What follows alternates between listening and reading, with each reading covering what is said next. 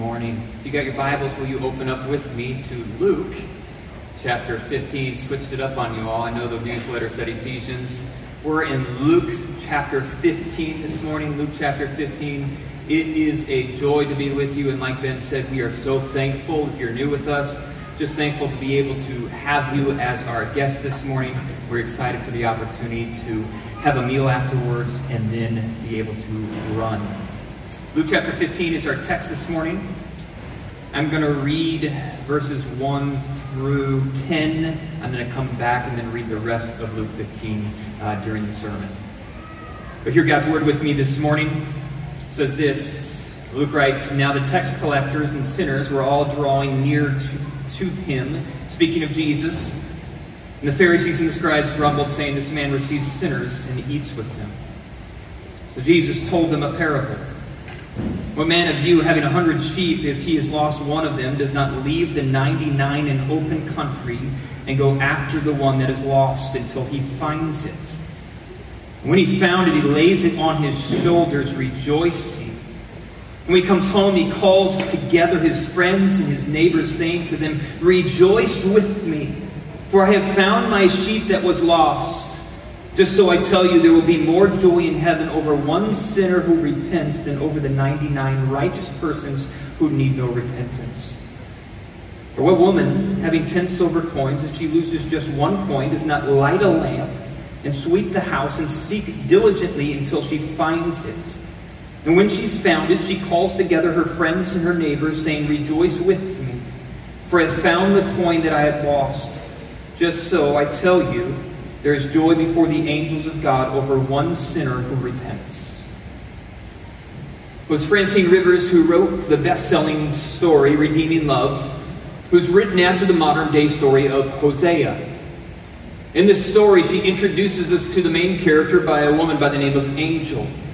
The ironic name being her profession is somewhat strange.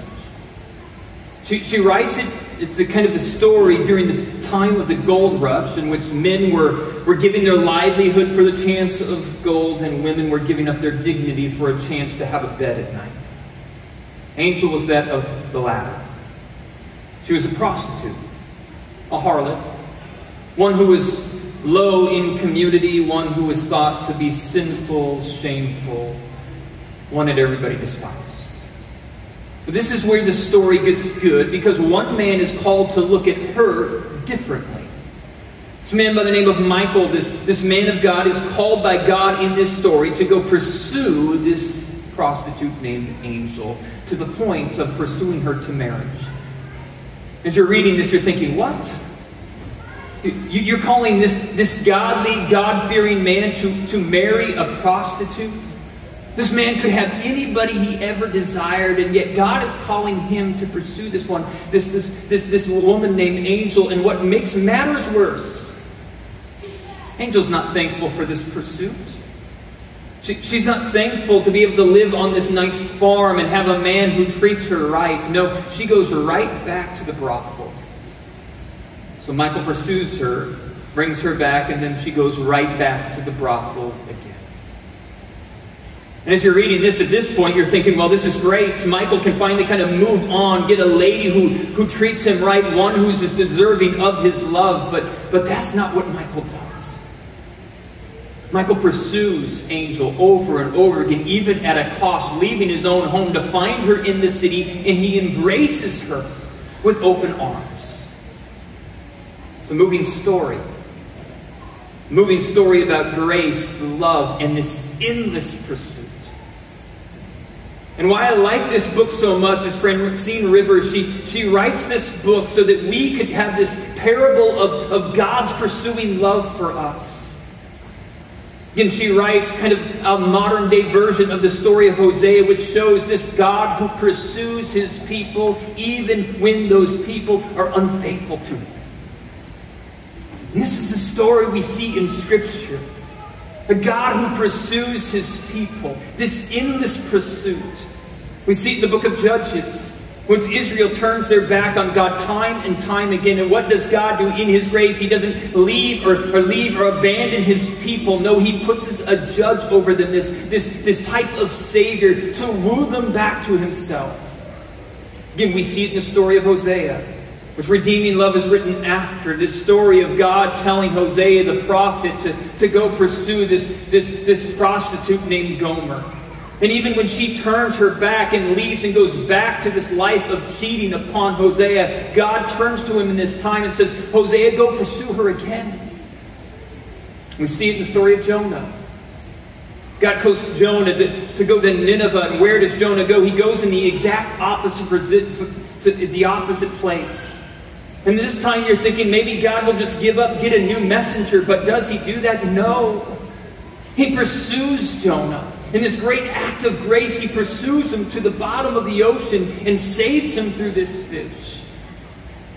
You see it through the disciple's life named Peter. Peter, who, who kind of turns on Jesus three separate times. God doesn't give up on Peter, but he pursues Peter, restoring him to be the father of the church.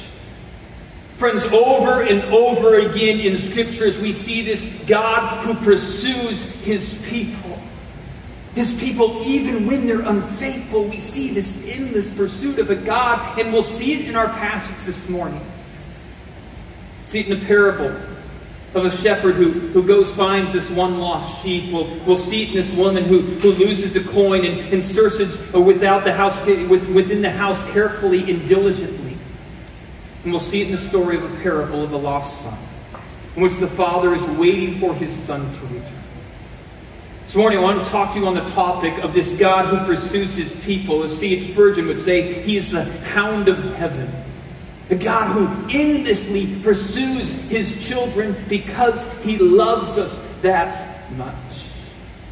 But as we open up this passage, one of the things you'll see in this passage is it's, un, it's somewhat of an unfamiliar picture of Jesus to us. I don't mean the stories. We are very familiar with the stories. I mean the picture of Jesus in verse 1. For notice what it says. It's almost shocking in its nature. Luke writes in verse 1 that now the tax collectors and, and sinners were, were all gathering around Jesus to hear him. And as I read that verse in my mind's eye, I try to picture what Luke meant when he uses this word sinners. Does he really mean that there's a local prostitute hanging around Jesus in this time? That Jesus is dining with this lady? Does, does it mean there's this businessman who was corrupt? Who most likely cheated out the, the members of this town, maybe even cheating out some of the family members and, and taking advantage of them? Is he hanging out and befriending this person? I don't know who exactly Luke means when he's speaking of this this, this idea of the sinners and the tax collectors, but what I do know, Jesus is befriending. He's, he's having dining with these, these individuals who are the lowest of the low in society. They are the black sheep, they are the sinful individuals, and Jesus is befriending, showing grace to them, and having a meal. And what's so interesting about that, we have to ask the question why is this a shocking vision of, of who Jesus is? Why does it make us kind of almost turn our heads when we see Jesus dining with known sinners? I think the answer is very simple. I think we have underestimated the extent of God's grace. We're not alone in that. As we look throughout this passage, everybody is, is underestimating the extent of God's grace. Specifically in the story of the parable of the lost son, we'll see it with the, the, the younger son, we'll see it with the Pharisees and the pastors themselves, and we'll see it with the eldest son. Everybody is underestimating God's grace except the people in verse 1. That's shocking. It's the people who, who thought were supposed to be the farthest ones away from Jesus are the only ones who are understanding his grace in this moment.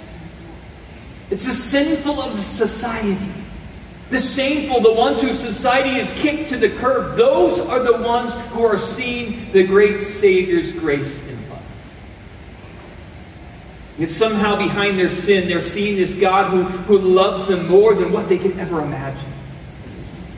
And at the irony in the passage, the ones who were supposed to know God's love the most are actually the ones who are the farthest away. Here, the Pharisees, they, they prided themselves on being separate. In fact, this word Pharisee really speaks to this idea. It really means to separate or divide, and that's exactly what they did. They had a system that separated and divided. Those who followed this law, this code, the, the God's word, were the ones who were thought to be the closest to God, but those who didn't were supposed to be the ones who were unable to even come to God. here, Jesus in this story is, is erasing this dividing line that they've created. Not only is he erasing this dividing line, he's flipping their system up on its head. So, no wonder in verse 2, we see a group of individuals who are grumbling, who are complaining. These Pharisees, they're not getting it. They don't understand God's mission. And as they're complaining and getting upset, isn't it funny? They're missing what Jesus was doing. Jesus is doing what he's always done. He is pursuing the sinners, rejoicing when they turn to him, and restoring them as his own children. In fact, again, we see this so clearly throughout this passage. Specifically in verse 3, notice what it says again in verse 3 with me. It says, He told them this parable What man of you having a hundred sheep, if he, he has lost just one, does not leave the 99 in the open country and go after the one that is lost until he finds it? And when he has found it, he lays it on his shoulders, rejoicing. And when he comes home, he calls together his friends and his neighbors, saying to them, Rejoice with me, for I found my sheep that was lost. So I tell you, there will be more joy in heaven over the sinner who repents than over the 99 righteous people who are of no repentance. Or what woman, having ten silver coins, if she loses just one coin, does not light a lamp and sweep the house and seek diligently until she finds it? And when she has found it, she calls together her friends and her neighbors, saying, Rejoice with me, for I have found the coin that I have lost. Just so I tell you, there is joy before the angels of God over one sinner who repents. Do you see the endless pursuit in these two parables? Do, do you see what he's getting at? This, this endless pursuit of our God who pursues his children. And this is what, again, what God has been doing from the very beginning. And he chased after a racist named Jonah. He, he wrestles with this liar named Jacob. He intercedes the path of a murderer named Paul. Our God is a God who is pursuing the sinners, and he's been doing it since the very beginning of time. There's this endless pursuit. God steadfastly pursues the sinner, and we see it so clearly in this first passage. For Jesus asked the question, which one of you, if you lost just one sheep, would not go out and pursue the one? And which one of you, if you had ten coins, you lost just one, would not sweep the house trying to, to search for it? And what he's trying to get us to, to, to ask the question is if this shepherd is willing to leave the 99 to find the one lost sheep, and if this woman is, is diligently searching her house when she has 10 but just loses one, how much more Will our God go and seek the lost of his creation? That's the question he wants us to ask. And yet we see this in this passage of who is the one who pursues in these stories. It's the shepherd who pursues the sheep. It's the woman who proceeds uh, or, or, or kind of pursues this lost coin. It's the, it's the, the father as we'll see in a little bit, he's the one who pursues his lost son. Each and every one of these are pursuing the lost, which clearly shows us a picture of Jesus pursuing his lost children. Jesus is the one who pursues. And what's so interesting in, in all these stories as we look throughout Scripture is many times when God was pursuing, these men and women were not looking or searching for God Himself fact, many times they were actually going the exact opposite direction, but our God still pursued. And we see it again as we see the value of what these people are searching and what it means to them. The shepherd who, who leaves the 99 and he searches for this one lost sheep and catch it, what it says in the passage, until he finds it tells us this is not some haphazard kind of search. This, this is the shepherd saying, I'm, I'm not coming back until I find this one lost sheep. In the same very story of this woman, we see her. She, she lights her lamp late at night. She gets on her knees. She begins to sweep. As the passage says, she searches carefully and diligently. And in these two parables, it shows us the value of what they value this lost item to be. They're searching until they find it. They're searching carefully and diligently. And again, this is a picture of our God who goes and he pursues his children. Because again, the question we're asking if these, this shepherd searches so diligently until he finds this sheep and, and this woman for just one tiny coin, what wasn't that much money, if they're doing it for that, how much more will our God search for his creation in this world? It's beyond comparison. That's Jesus' point in telling these two stories. It is beyond his comparison. He is a God who steadfastly searches for those who are lost of his creation. When we see this steadfast search within the gospel, do we not? The story of Christmas is coming up, and we see this Jesus who would come down to this earth that would empty himself, not consider equality something of, to be grasped but he came down to pursue us, and he pursued us to the point that it cost him something upon the cross. That's how much he loves us. That he would give up heaven, the King of Kings, and would give his everything so that we could be back into relationship with him. This is a God who pursues. And the craziest part of the gospel is he pursued us that while we were still the prodigal, I don't know if you're familiar with Romans 5 8, but it says this that God demonstrated his love for us, that while, while, while we were still sinners, Christ came While we were still stuck in our addiction, Christ came to die for us. While we were shacking up with who knows who, Christ came to die for us. That while, while, while we were still sinners, that's when God pursued us. And to think that if he didn't pursue us, we would still be stuck in our sin. To think that, that if he didn't pursue his children, that we would still be stuck in slavery and bondage. But how I'm thankful that we serve a God who pursued us to the point of the cross. I don't know about you. I got three children, and there's no way I'm giving up any of them for you. But our God had one, one son. And he said, Here he is, for you so that you can be reconciled back to Him. Do you see the beauty of the gospel? In fact, it keeps getting better. Not only does he pursue his children, but what we see next is when they turn, he rejoices. He doesn't, doesn't judge them, he doesn't discipline them. No, when they turn back to them in this passage, what do we see? We see joy, we see a party, we see celebration. In fact, I want to draw your attention again to verses 5 and 7. Notice what the shepherd does when he finds this lost sheep. Notice how many times we see in verses 5 through 7 the word rejoice and joy. So when he found it, he lays it on his shoulders, catch it, rejoicing. And when he comes home, he, he calls his friends and his neighbors, saying to them, Rejoice with me. For I have found one sheep that was lost. So I tell you, there will be more joy in heaven over one sinner who repents over the 99 righteous persons who need no repentance. Translation When you turn to Jesus, he rejoices, he throws a party. Verse 9, what do we see this lady do when she finds the lost coin? She calls her friends and her family members to once again rejoice. They throw a party. What's the purpose of these two stories? Again, it tells us in verse 10 that when you and I are saved, the angels celebrate. God throws a party. They sing, they rejoice, and there is no judgment. Is that not just an incredible story?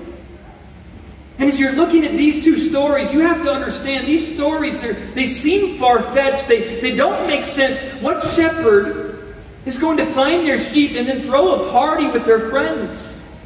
Which one of us is going to lose a penny in our house and go on our hands and knees searching it, and then we find it, we call everybody together and throw a party? But that's exactly Jesus' point. How much more then will God rejoice over us and throw a party when one of his people comes in repentance to him? And yet, if you think these two stories are crazy, now listen to the story of the lost son says this in verse 11 and he said there was a man who had two sons and the younger of them said to his father father forgive me the share of the property that is coming to me, and he divided his property, or he said, Father, rather, he said, Father, give me. Father, give me the share of property that is coming to me, and he divided his property between them. Not many days later, the younger son gathered all he had and took a journey into the far country, and there he squandered his property in reckless living. And we had spent everything. A severe famine arose in the country, and he began to be in need. So he went and hired himself out to one of the citizens of that country, who sent him into the fields, a Jewish man, to feed pigs. And he was longing to be fed with pods, and the pigs ate, and, and no one gave him anything. But when he came to himself, he said, How many of my father's hired servants have more than enough bread? But I perish here with hunger. I will arise and go to the Father, and I will say to him, Father, I have sinned against heaven and before you. I am no longer worthy to be called your son. Just treat me as one of your hired servants. And catch the father's response in verse 20. And he arose and he came to his father, but while he was still a long way off, his father saw him and felt compassion and ran and embraced him and kissed him.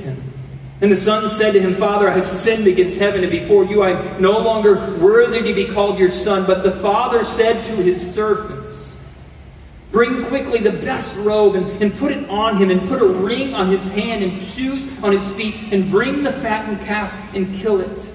And let us eat and celebrate. For this is my son who was dead and is alive again. He was lost and he is found. And they began to celebrate.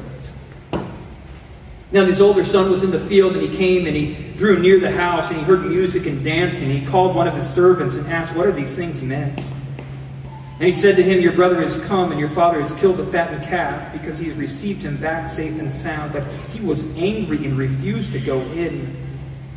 His father came out and entreated him. He said, But he answered his father, Look, these many years I have served you. I have never disobeyed your command, yet you never gave me a young coat that I might celebrate with your friends. For when this son of yours came, who devoured your property with prostitutes, you killed the fattened calf for him. And he said to him, Son, you are always with me, and all that is mine is yours. It is fitting to celebrate and be glad. For this your brother was dead, and he is alive. He is lost, and he is found. One of the things we have to understand in this story to make us understand the shocking nature is for this lost son to ask for his inheritance, as he does in the very first verses there. For him to ask for his inheritance is literally the cultural equivalent of asking for his father to be killed. For the inheritance would only be handed out after his father passed away.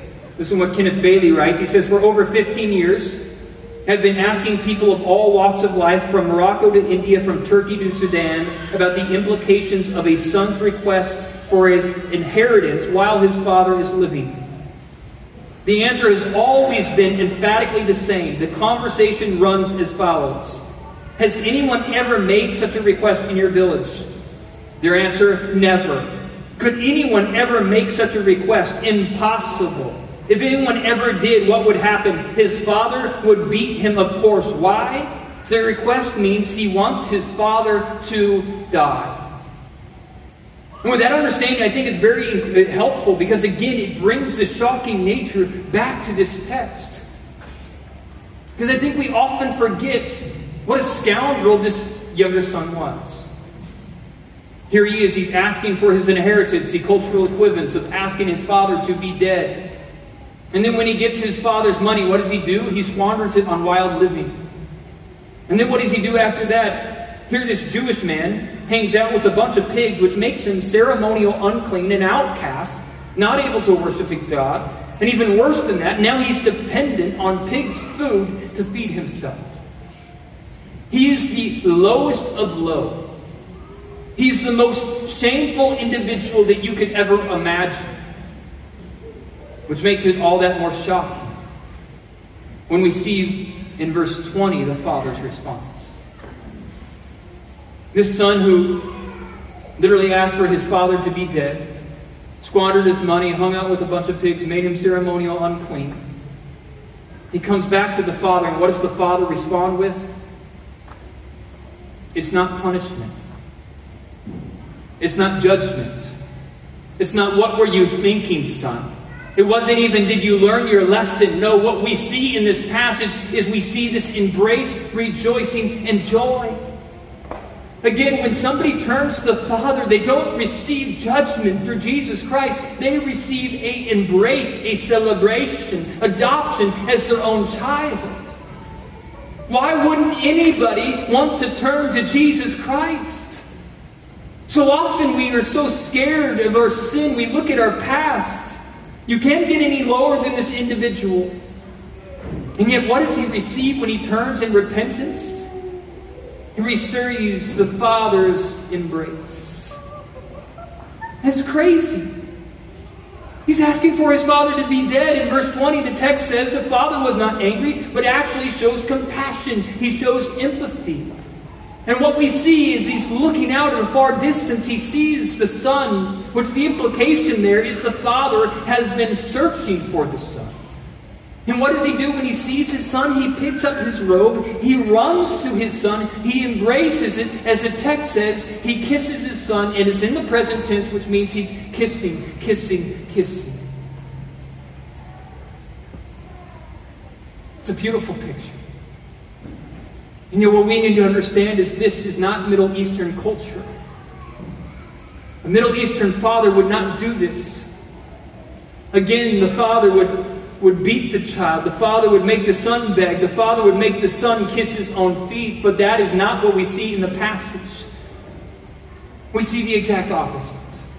We see the father embrace his, his son.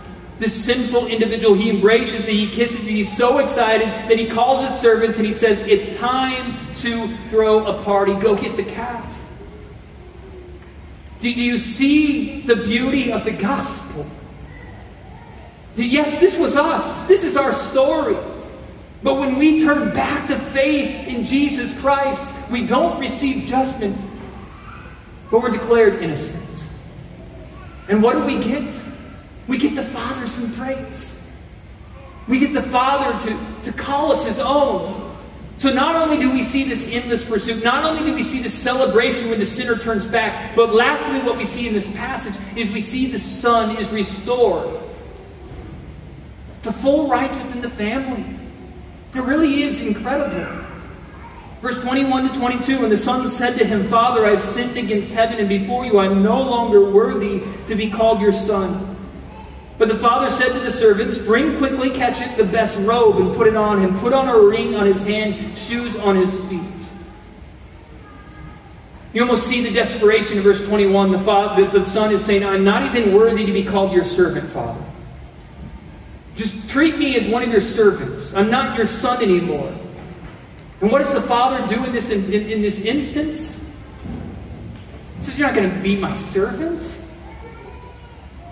No, he calls the son to himself. He calls his servant, Go get the robe, go get the ring, go get the shoes, go kill the, cat, the, the calf. In essence, what he's doing in this moment Many scholars believe that the, that the father in this moment is, is taking off his own robe, the best robe that he had, and he's clothing his son as a sign that he's been adopted fully back into the family. This ring was a signet of his, of his, his, of his, his authority as a son. Again, he puts the ring back on him in full authority, back his sonship putting the shoes on himself. Under in that day and age, the way you'd be able to tell those who were servants from those who were part of the family was whether if they were barefoot or whether if they had shoes. In essence, what the father is saying is there's no way you are going to be my hired servant.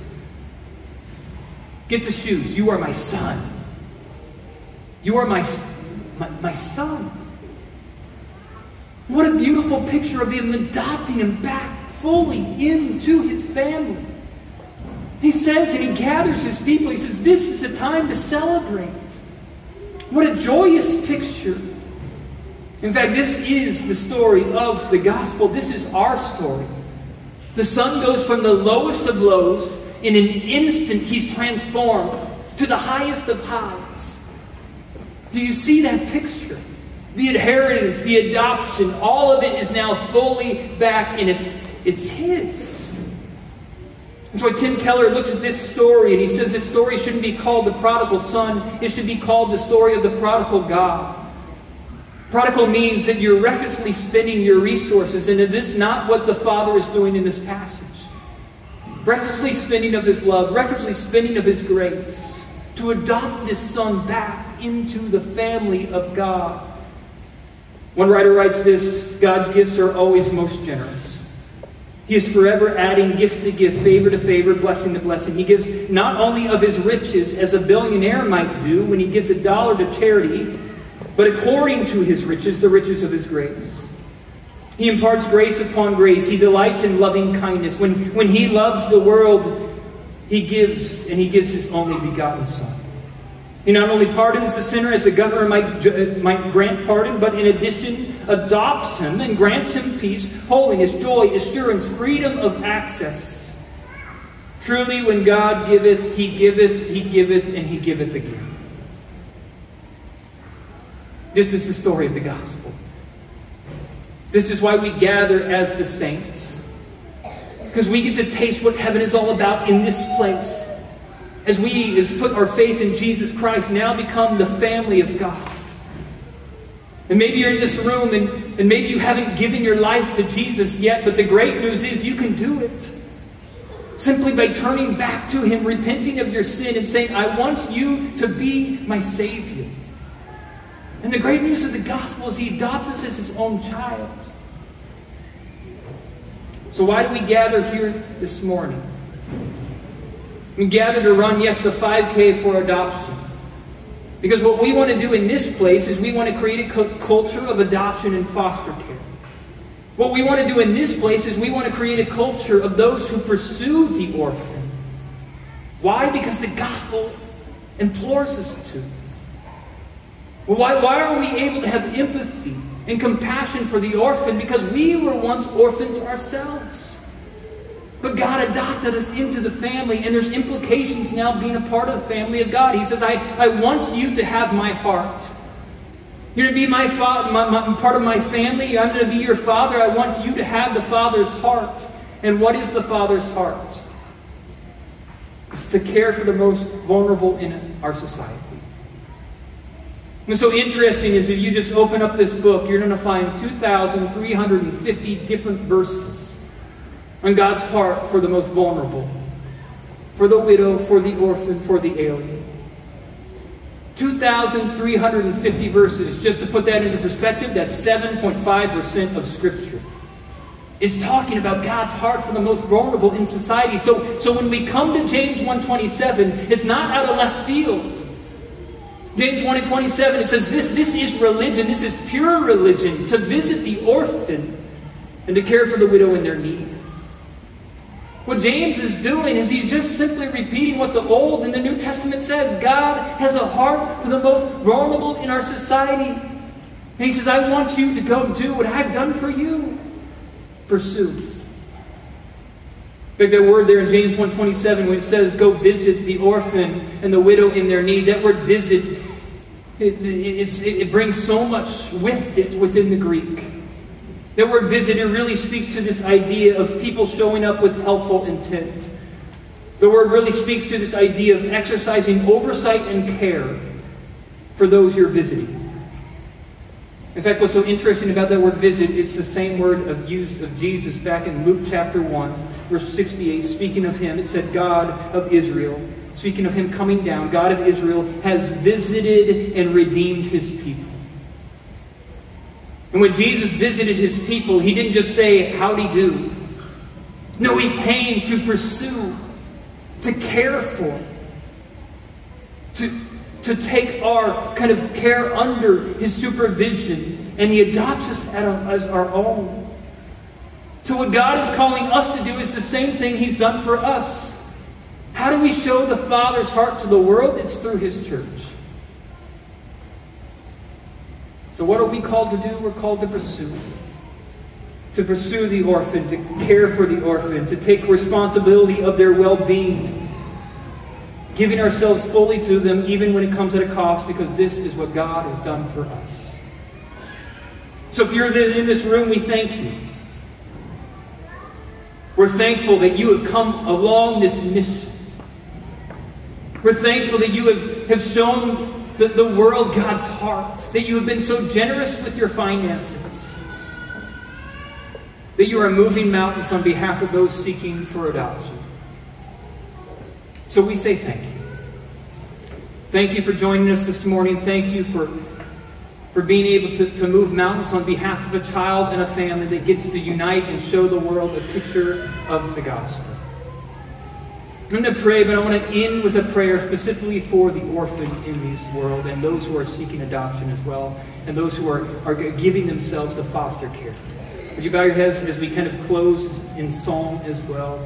God, we're thankful